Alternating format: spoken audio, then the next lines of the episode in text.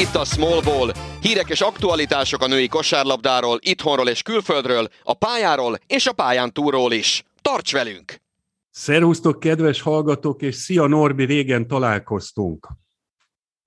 Üdvözlöm én is a hallgatókat, Szervusz Gábor. Látod, ez nem tudom kinek jó, hogy éppen régen találkoztunk. Remélem, hogy most sok mindenről tudunk jó, jót beszélgetni. Igen, hát van egy pár témánk, amik mindenképpen jó alapot biztosítanak ez, a többi meg szerintem csak rajtunk fog múlni. Hát ugye a múltkor megígértük, hogy igyekszünk két héten belül jelentkezni, ez nem sikerült, hiszen körülbelül egy hónapja készült az utolsó adásunk, de majd most belehúzunk, jön a nyár, mindenkinek baromi sok szabad ideje van, és te meg túl vagy a válogatott program első részén. Először erről szeretném, hogy meséljél egy picit nekünk. Ugye sok helyen már nyilatkoztál, meg megjelent az, hogy hogyan zajlott a három hét. Mondj nekünk még két pár szót, akár újdonságot is e témában. Fehérvár, Portugália, Fehérvár, ha jól tudom a menetrendet, ez volt. Igen, három hetes programot készítettünk össze a lányoknak. Eh, amelyben az első hét az kifejezetten arról szólt, hogy egy kicsit eh, átnézzük a csapatot, átnézzük a taktikai repertoárt, és próbáljuk meg azt a, a lehető legoptimálisabban összerakni.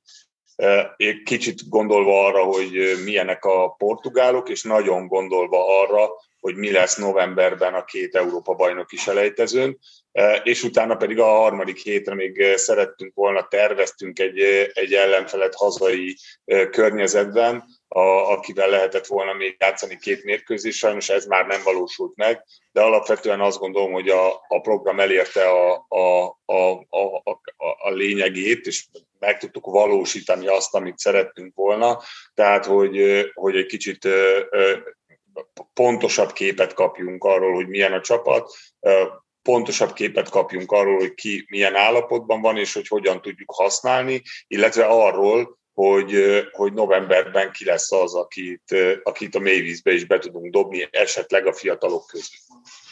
No, akkor kezdjük itt a novemberrel, amikor valakit biztos nem fogsz tudni a mélyvízbe bedobni, Határ Bettit, ugye őróla beszéltünk az elmúlt adásokban sokszor, hogy a sajnálatos sérülése miatt biztosan nem lehet novemberbe rá számítani, és ugye ez hangsúlyozott és kimondott szándéka volt ennek a három hétnek, hogy egy picit át kell csavarnod, át kell gondolnod, vagy gondolnotok az edzőkollégákkal azt, hogy a csapatjátéka hogyan változtatható az ő hiányába, hiszen ő akárhogy is nézzük, te mindig azt mondod, hogy világszinten is a top centerek közé tartozik, én meg ezzel nem szoktam vitatkozni.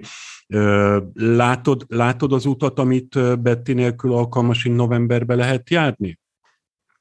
Egyértelműen látom, igen, a, a, a válogatott az nem egy emberből áll, tehát ezt, ezt azért mindenkinek tudnia kell edzőknek, játékosoknak és a közvéleménynek is. Nyilván Betty egy olyan faktor, aki, aki rengeteget tud tenni értünk, és nagyon-nagyon-nagyon-nagyon jó játékos. Olyannyira, hogy szerintem ma akármelyik válogatottban helye lenne, nem csak a magyarban, hanem nálunk erősebbekben is.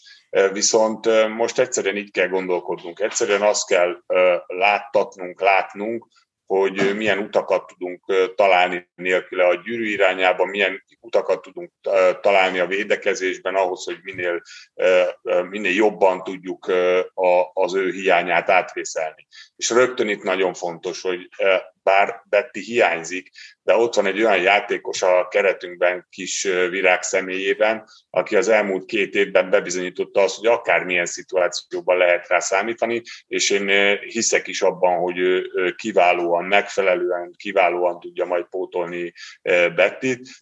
Ő, ő az elmúlt években már, már, már, már megmutatta nekünk, hogy igenis ő egy kész játékos, olyan kész játékos, akiben a palánk alatti területet tökéletesen, aki a palánk alatti területet tökéletesen be tudja tölteni, ebben hiszek. Ezen kívül nyilván próbáltunk olyan utakat kialakítani, amelyben, amelyben a mezőnyjátékosokra egy kicsit több teher hárul, az üres elzárásokat jobban használjuk, és próbálunk meg olyan külső területeket támadni, amik eddig talán kevésbé voltak benne a játékunkban. ennek megfelelően két alapfelállást kezdtünk el alkalmazni. Ez a két alap, ebből a két alapfelállásból szerveztük a játékainkat, és én úgy gondolom, hogy ez nagyon jó tanulság és nagyon jó lehetőség volt arra, hogy, hogy egy kicsit a többiek is megmutassák magukat. Olyannyira így volt, hogy tudomásom szerint nagyon-nagyon sok olyan embert hívtál meg, akinek eddig vagy egyáltalán nem volt szerepe, vagy csak minimális lehetősége volt a válogatottba bemutatkozni, ami ugye egyfajta ismerkedésnek is szolgált oda-vissza alapon. Mennyire voltál elégedett azzal az energiaszinttel, amit az újoncok vagy kvázi újoncok bele tudtak tenni a közös munkába?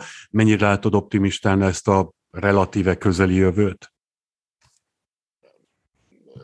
Nagyon, nagyon. Azok a játékosok, akik ebbe a, ebben a programban most részt vettek, mindenki nagyon nagy energiát pakolt bele, a tőle telhető legtöbbet akarta megtenni, és tette is meg. Mindenki azt gondolom, hogy jól illeszkedett ebbe a, a társaságban, mind emberileg, pszichésen és, és játéktudás tekintetében is.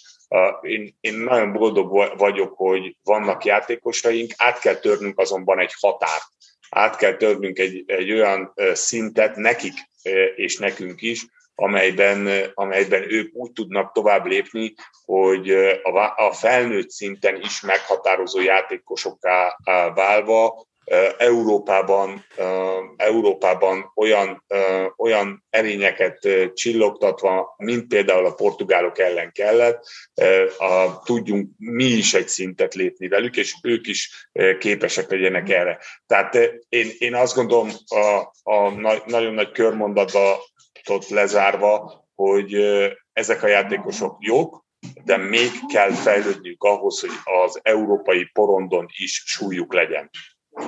Na most, ha az európai porondon ö, súlyuk legyen, volt a zárószavaid, vagy voltak a zárószavaid, akkor egy dolgot én hadd kérdezzek itt vissza.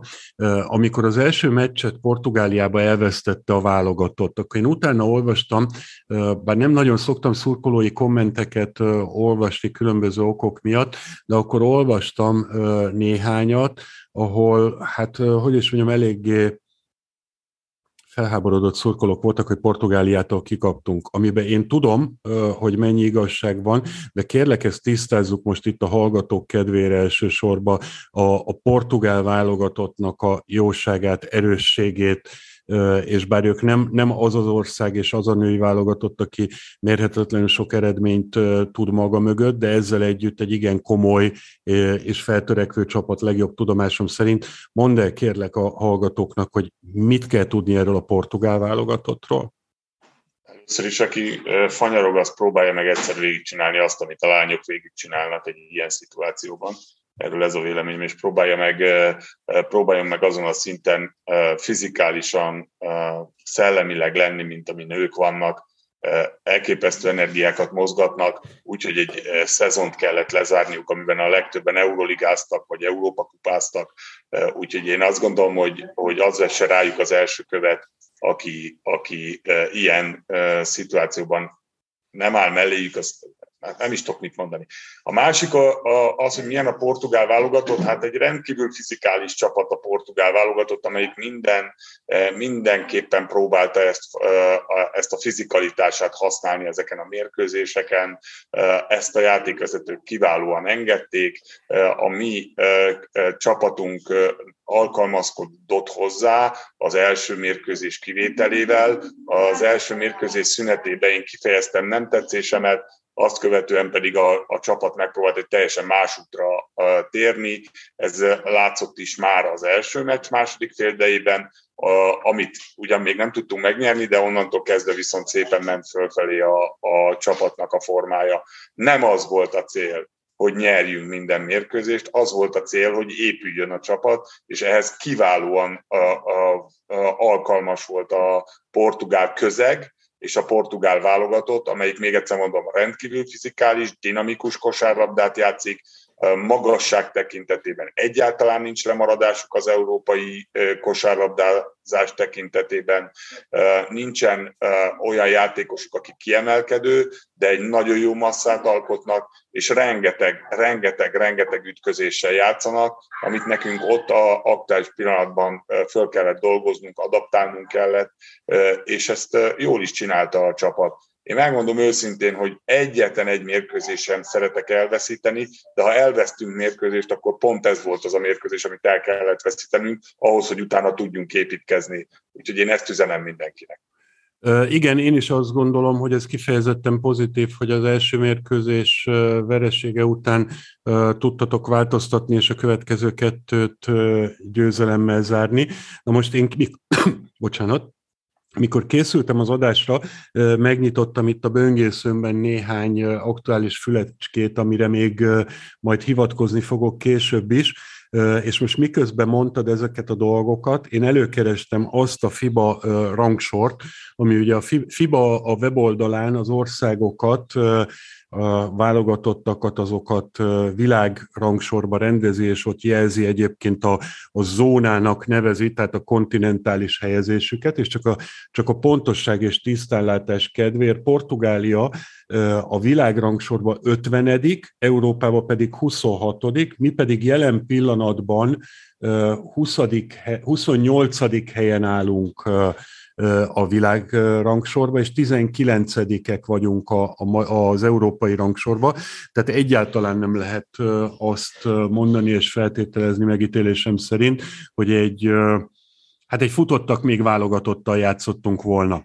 Na, ö, okay. Hogy reagáljak? Azt gondolom, hogy ugye egyrészt közel vagyunk a világranglistán és az európai ranglistán is egymáshoz, tehát ezért is volt kiváló. A másik az, hogy Magyarországon vagyunk, mindenki fanyarog, de csak fanyarogjon nyugodtan.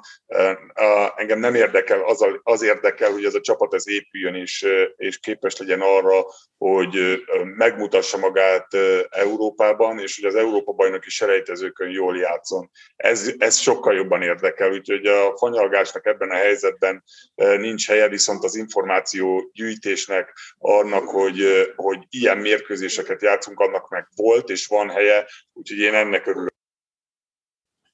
Így van, hát sajnos nekem nagyon-nagyon sok tapasztalatom van, portugál csapatok ellen játszottunk mi győriek nem egyszer az elmúlt években, és azt gondolom, hogy több, több volt a, a negatív élmény, már hogy a, a vesztes mérkőzés úgy értem, mert maga a hely, meg az egész környezet az teljesen rendben van, sőt, mint a, mint a győzelem, úgyhogy azt gondolom, hogy igenis büszkék lehetünk arra, hogy Portugáliában három meccsből kettőt megnyertünk, még akkor is, hogyha itt most nem az eredményről szóltak ezek a mérkőzések, hanem a, a felkészülésről. Na, erről meg a válogatottról még egy dolgot mindenképpen meg szeretnék kérdezni tőled, ugye itt mentek a, az írdatlan hírek a, az utazásotokkal és az azzal kapcsolatos anomáliákkal kapcsolatban. Így most kettő vagy majdnem három hét távlatából túltetted, vagy túltettétek-e már magatokat azokon a, a lehetetlen körülményeken, hogy nem volt csomagotok, nem volt ruhátok, nem volt az ég egy a világon semmitek, egész addig, amíg megjöttek a, nem is tudom, két nappal később a csomagok?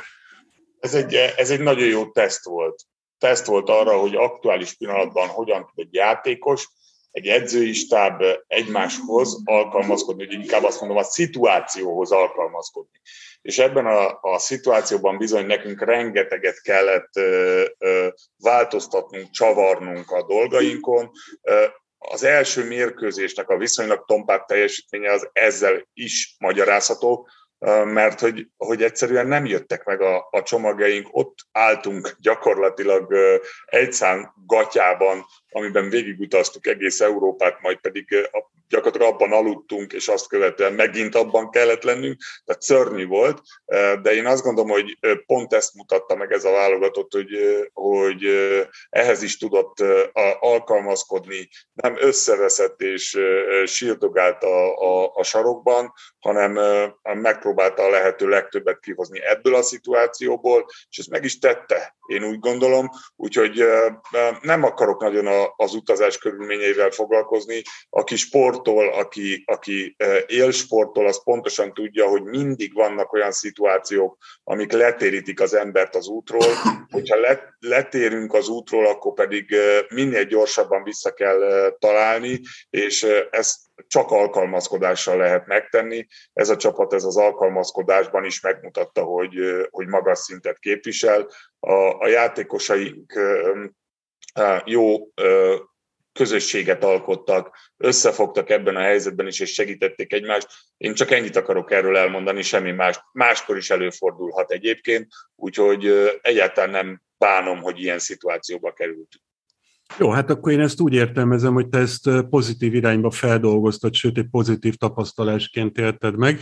Valószínűleg a többiek is így voltak vele. Válogatott témánkat lezárva egy kérdés még. Ugye itt emlegettük a novemberi mérkőzéseket, de most még csak június eleje van. Lesz-e még bármilyen rövidebb, közép-hosszú programotok azt megelőzően? Innentől kezdve már csak a közvetlen felkészülés van Novemberben a, látjuk leg, megint, megint a csapatot együtt, hangsúlyozom, mert ugye külön-külön a játékosokat fogjuk látni a klubjaikban, és amikor ott találkozunk, akkor egy három-négy edzéssel felfrissítjük majd azt a repertoárt, amit most, illetve az elmúlt években építettünk, és neki megyünk a, az aktuális két ellenfélnek idegenben, ugye először a románoknak, aztán meg a spanyoloknak. Én nagyon remélem, hogy két győzelemmel, fogjuk zárni, bár hozzáteszem, hogy a spanyolországi mérkőzésen nyilván nem mi vagyunk az esélyesek, viszont nagyon szeretném azt látni, hogy Romániában dominálni tudunk szurkolni fogunk, hogy így legyen, meg a spanyolok ellen is egyébként. Mi lépjünk tovább, és én amikor az adásmenetet írtam, következő napirendi pontunknak mindenképpen a magyar bajnokságot szántam, és szánom egyébként is. Én akkor azt írtam föl kvázi címszóként, hogy alakulnak a keretek, de aztán utána rájöttem, hogy ez biztos, hogy így van, de ebből még olyan keveset lehet tudni, hogy nekem ez egy picit furcsa.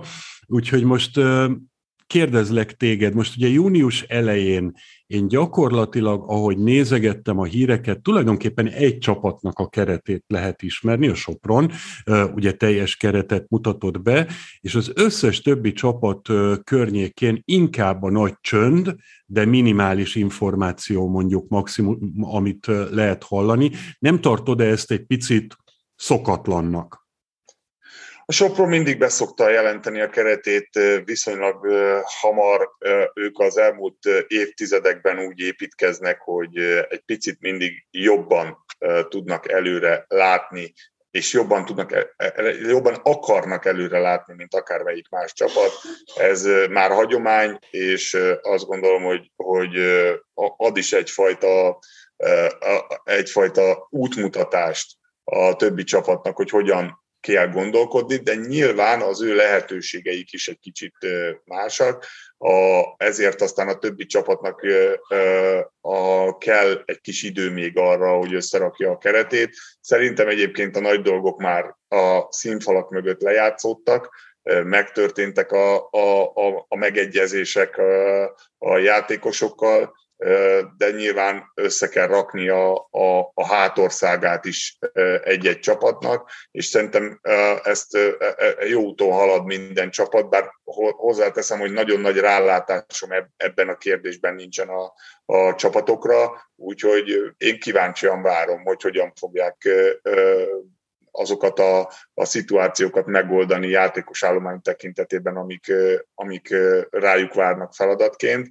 Nem tudom. Én szerintem ez nem, nem probléma, hogy még most nincsenek bejelentett csapatok, viszont, viszont abban is biztos vagyok, hogy ez a következő egy-két hétben változni fog.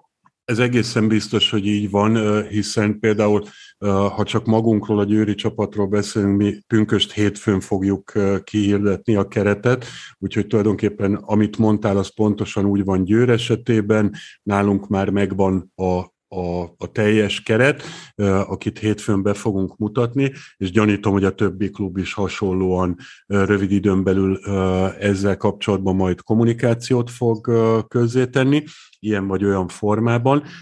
Viszont beszéljünk egy fél mondatot legalább a Soproni keretről.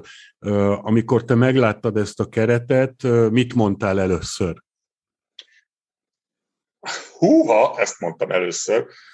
Ez egy, ez egy rendkívül erős, rendkívül jól felépített keret, amelyikben egyetlen egy probléma van, a határbetti kiesése, amit egyébként egészen jól tudtak ellensúlyozni, bár hozzáteszem, hogy határbettit nem lehet pótolni, tehát jelen pillanatban ebben a, a keretben is az ő dominanciája azt gondolom, hogy, hogy segített volna sokat, de én azt is, azt is gondolom, hogy az Euróliga győztes keretnél is talán egy picit erősebbet tudtak építeni, és a megfelelő hagyományok mentén hajtottak, szaladtak tovább.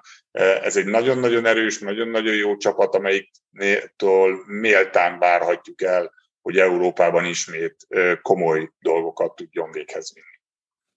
Uh, igen, én is, amikor először megláttam a keretet, akkor abba, abba az érzésben voltam, hogy hát ez gyeng, gyengének semmiképpen nem mondható keret, uh, és bevallom neked őszintén, szerintem ezt már egy személyes találkozásunk során mondtam, hogy nekem egy kvázi szürke folt volt benne, az pedig pont a hát akit félig meddig talán a Betty kiváltására ö, is hoztak, az Ausztrál ö, centerlány volt az, aki nekem kevésbé volt radaron.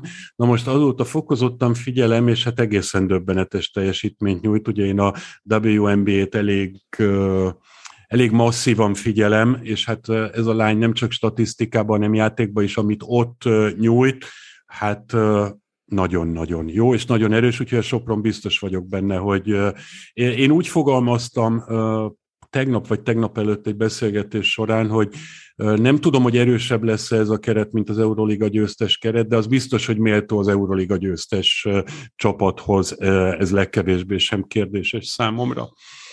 Na jó, akkor még ha a keretekről megpróbálunk egy picit tovább lépni, akkor adja magát a, a kérdés, hogy vajon vajon lehet-e összefüggés abban, hogy a keretek még nem ismertek, most ugye a többi csapatra gondolok elsősorban, azzal, hogy ugye a FIBA-tól elkezdtek jönni az információk a Magyar Szövetséghez, illetve hát rajtunk keresztül a csapatokhoz is, ami alapján erősen úgy tűnik, hogy a kupa résztvevő csapataink száma akár emelkedhet is, hiszen jelen tudomásom szerint, de cáfolj meg, ha rosszul mondom, minden jel arra mutat, hogy tavaly volt egy fix és egy selejtezős Euroliga helyünk, ez most úgy változik, hogy könnyen lehet, hogy a bajnoki harmadik helyezett Diósgyőr is Euroliga selejtezőre kap meghívást, és ezen kívül pedig öt Európa kupás helyet kap Magyarország, vagy kapott Magyarország, tehát még az is előfordulhat,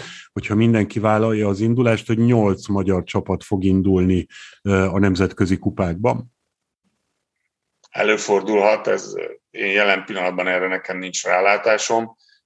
Én, én nagyon remélem, hogy minél több játékos, magyar játékos tudja megmutatni magát e, e, az európai porondon, minél több játékperccel, olyan játékpercekkel, amik súlyjal történő játékpercek, értelmes játékpercek, és remélem azt, hogy ez erre minden csapat alkalmas, akik, akik majd ott is lesznek a, az Európa kupában vagy az Euróligában. Fel kell mérni azokat a lehetőségeket, amik egy-egy klubnál vannak, és annak, annak fényében dönteni arról, hogy végül ezt elvállalja, vagy nem vállalja el egy klub. Én szerintem vannak olyan példák, amik azt mutatják, hogy nem feltétlenül kell elvállalni egy olyan, olyan pár nagy lehetőséget, de a klub keretein túlterjeszkedő lehetőséget, amit esetleg aztán utána sok negatív dolog ér, tehát például rengeteg vereség, az nem feltétlenül fog építeni egy-egy csapatot. Jó, hát meglátjuk majd, mi lesz ebből. Ami biztos most már, hogy a, a Nemzetközi Kupa sorsolása az július 15-én Münchenben lesz, úgyhogy addig ez biztos, hogy tisztázódni fog, hogy végül is hány helyet kap Magyarország, végül is mely csapatok akarnak majd elindulni, mert, mert azért itt a, a magyar bajnoki playoff ugye első nyolc csapata közül én azt gondolom, hogy biztos lesz olyan, aki nem tud vagy nem akar nemzetközi kupában elindulni, de aztán lehet, hogy tévedek, és, és valóban mindenki elindul, ezt majd meglátjuk. Nemzetközi tekintetben és felnőtt versenyeztetés tekintetében még egy kérdésem van hozzád, ez egy ilyen terve, terveken kívüli, én a múltkor, talán ked volt, nem tudom, teljesen véletlenül belefutottam a Youtube-on, a FIBA csatornán közvetítették az ausztráloknak a japánok elleni edzőmeccsét, már dedikáltan a világbajnokságra készülve egyébként. Nagyon furcsa volt, mindegy megnéztem, és akkor ennek apropóján eszembe jutott, hogy hoppá, hoppá, van itt még egy kérdés ezzel a világbajnoksággal kapcsolatban, hiszen ugye a, az orosz csapatot ugye a FIBA kizárta, de az oroszok kvalifikáltak a, a világbajnokságra, és ugye mi itt a klubnál folyamatosan azon gondolkodtunk, hogy vajon, vajon ki lesz az, aki, aki az oroszok helyén a világbajnokságon indulhat, és bevallom neked őszintén, szinte biztosak voltunk abba, hogy a spanyolok fognak felkérést kapni ebbe a helyzetbe, és nem így történt.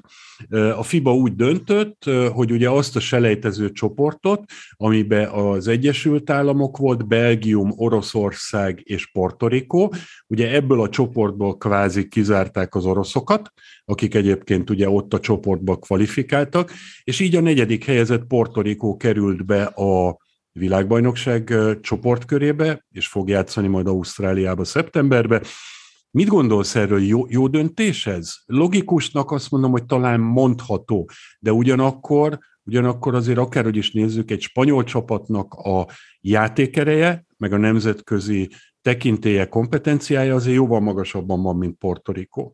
Logikusnak logikus döntés, hiszen a, a kvalifikációban a következő csapatot tette be a, a FIBA a, a világversenyre, azonban így szerintem némi, némi e, esély van arra, hogy nem a, nem a legjobb csapatok kerültek oda, vagy kerülnek oda.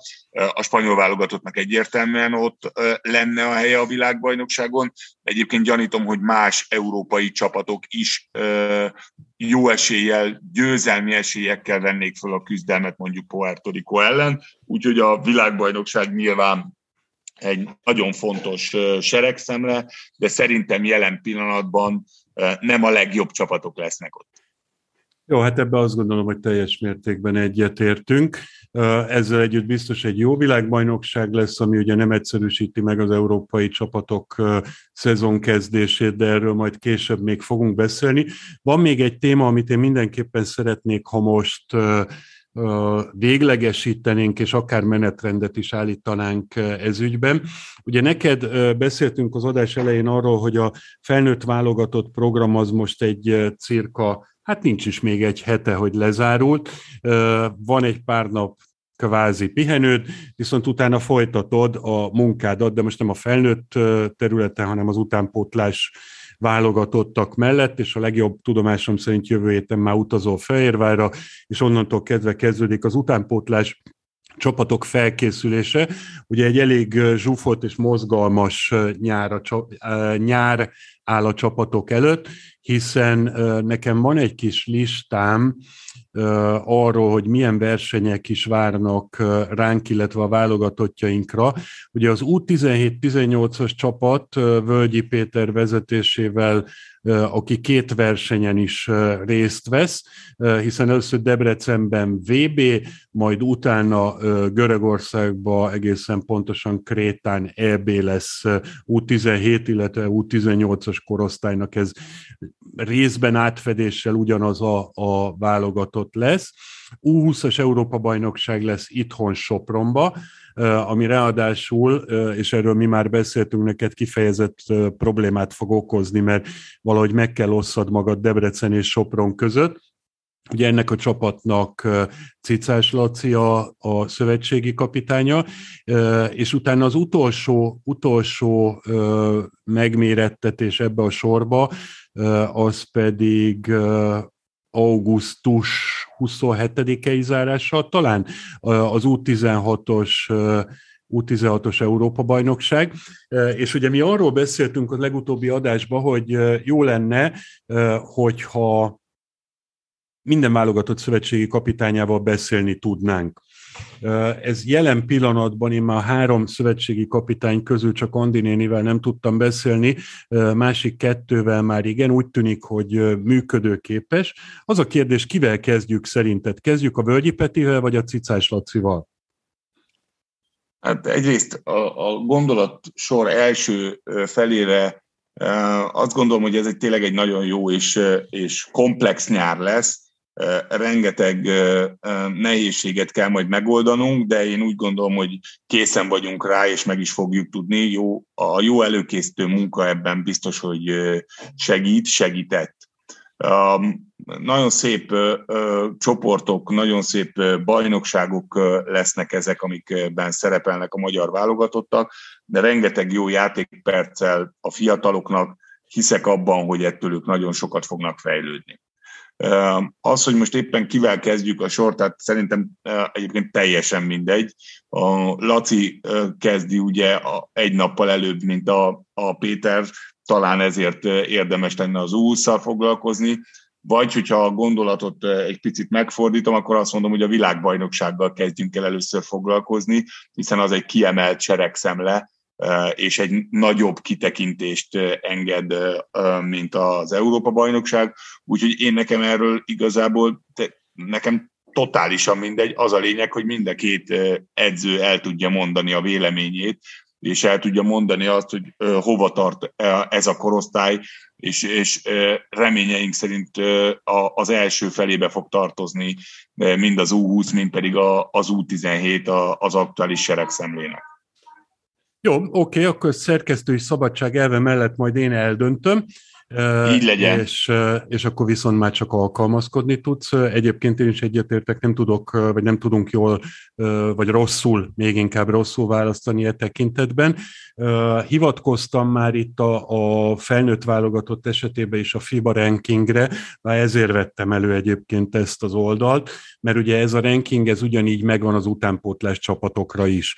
És ugye ezt már tavaly nyáron valamelyik adásunkban idéztem, és akkor is talán emlékszik rá valamelyik hallgató, hogy ugye a női ágnál, az utánpótlásnál most már évek óta nagyon jó helyen van a magyar válogatott. Ez aktuálisan azt jelenti, hogy a világranglistán Magyarország ugye minden utánpótlás korosztályt, illetve hát a versenyeztetős korosztályokat beleértve tizedik helyen áll, Európában pedig ötödik helyen, úgyhogy ez komoly kihívás, komoly felelősség, de mérhetetlen nagy büszkeség, azt gondolom úgyhogy szerintem majd ennek fényében fogunk beszélni akkor szövetségi kapitányokkal. Én szerintem mindent átbeszéltünk, amit én szerettem volna. Van-e neked olyan még, ami azt gondolt, hogy érdemes szóba hozzuk? Azt, ezt az egyet szeretném, hogyha minél többen néznék ezeket a, a FIBA versenyeket, utánpótlás versenyeket, tanuljuk meg, ismerjük meg ezeket a játékosokat, és, és az elmúlt évek hagyományai alapján készülhetünk arra, hogy bizony lesznek olyan korosztályok, amiben igen nagy sikert is elérhetünk, nem feltétlenül fogunk. Amit mindig szoktam mondani, hogy e, ez a, az Európa-bajnokságok, utánpótlás Európa-bajnokságok és világbajnokságok nagyon fontosak, nyerjünk meg lehetőleg minél több mérkőzést, de nem feltétlenül csak ebben fog lemérődni az, hogy hova fognak ezek a korosztályok, ezek a játékosok jutni. A felnőtt mezőny egyrészt más, másrészt pedig a, a, a felnőtt mezőnyre történő felkészítés talán még fontosabb ezekben a, a, az utánpótlás korosztályokban, nem beszélve az U16-ról, ahol még nagyon sok minden változik is addig, amíg eljutnak a felnőtt korosztályig. Jó, oké, okay. szerintem ez végszónak tökéletes, majd az aktuális időszakokban megpróbáljuk a, ugye a FIBA YouTube csatornája tudomásom szerint minden mérkőzést majd elérhetővé tesz mindenkinek, ráadásul két torna Magyarországon is lesz, úgyhogy tényleg van, van bőven lehetőség arra, hogy személyesen vagy a képernyő előtt végignézzük a fiatalokat. Én most elköszönök tőled is, Norbi, szia, meg a kedves hallgatóktól is. Sziasztok, örülünk, hogy velünk voltatok, és találkozunk akkor remélhetőleg két hét múlva. Köszönöm szépen, sziasztok!